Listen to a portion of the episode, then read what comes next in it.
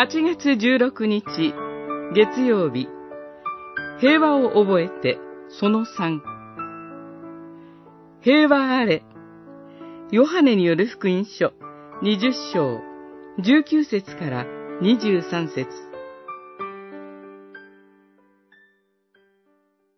そこへイエスが来て真ん中に立ち、あなた方に平和があるようにと言われた。そう言って、手と脇腹とをお見せになった。弟子たちは、主を見て喜んだ。二十章、十九節、二十節。主イエスが、この世界のために、また私たち一人一人のために、成し遂げてくださった見業こそ、私たちが平和を実現するものとなることができることの根拠です。それは十字架の贖いによる罪の許しの見業です。主イエスが蘇りの見姿を弟子たちに表してくださったとき、主は、あなた方に平和があるように、と語りかけられました。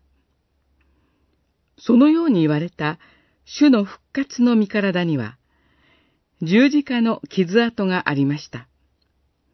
手には釘の跡、脇腹には槍の跡が刻まれていたのです。主はご自身の十字架の見業に基づいて、弟子たちに言われました。もはやあなた方は罪の支配のもとにはない。あなた方は神との平和を取り戻した。だから、人と人との間にも、この世界にも、平和を実現するものとして生きることができる。この恵みを覚えつつ、私たちも平和を実現するものとして生きていきましょう。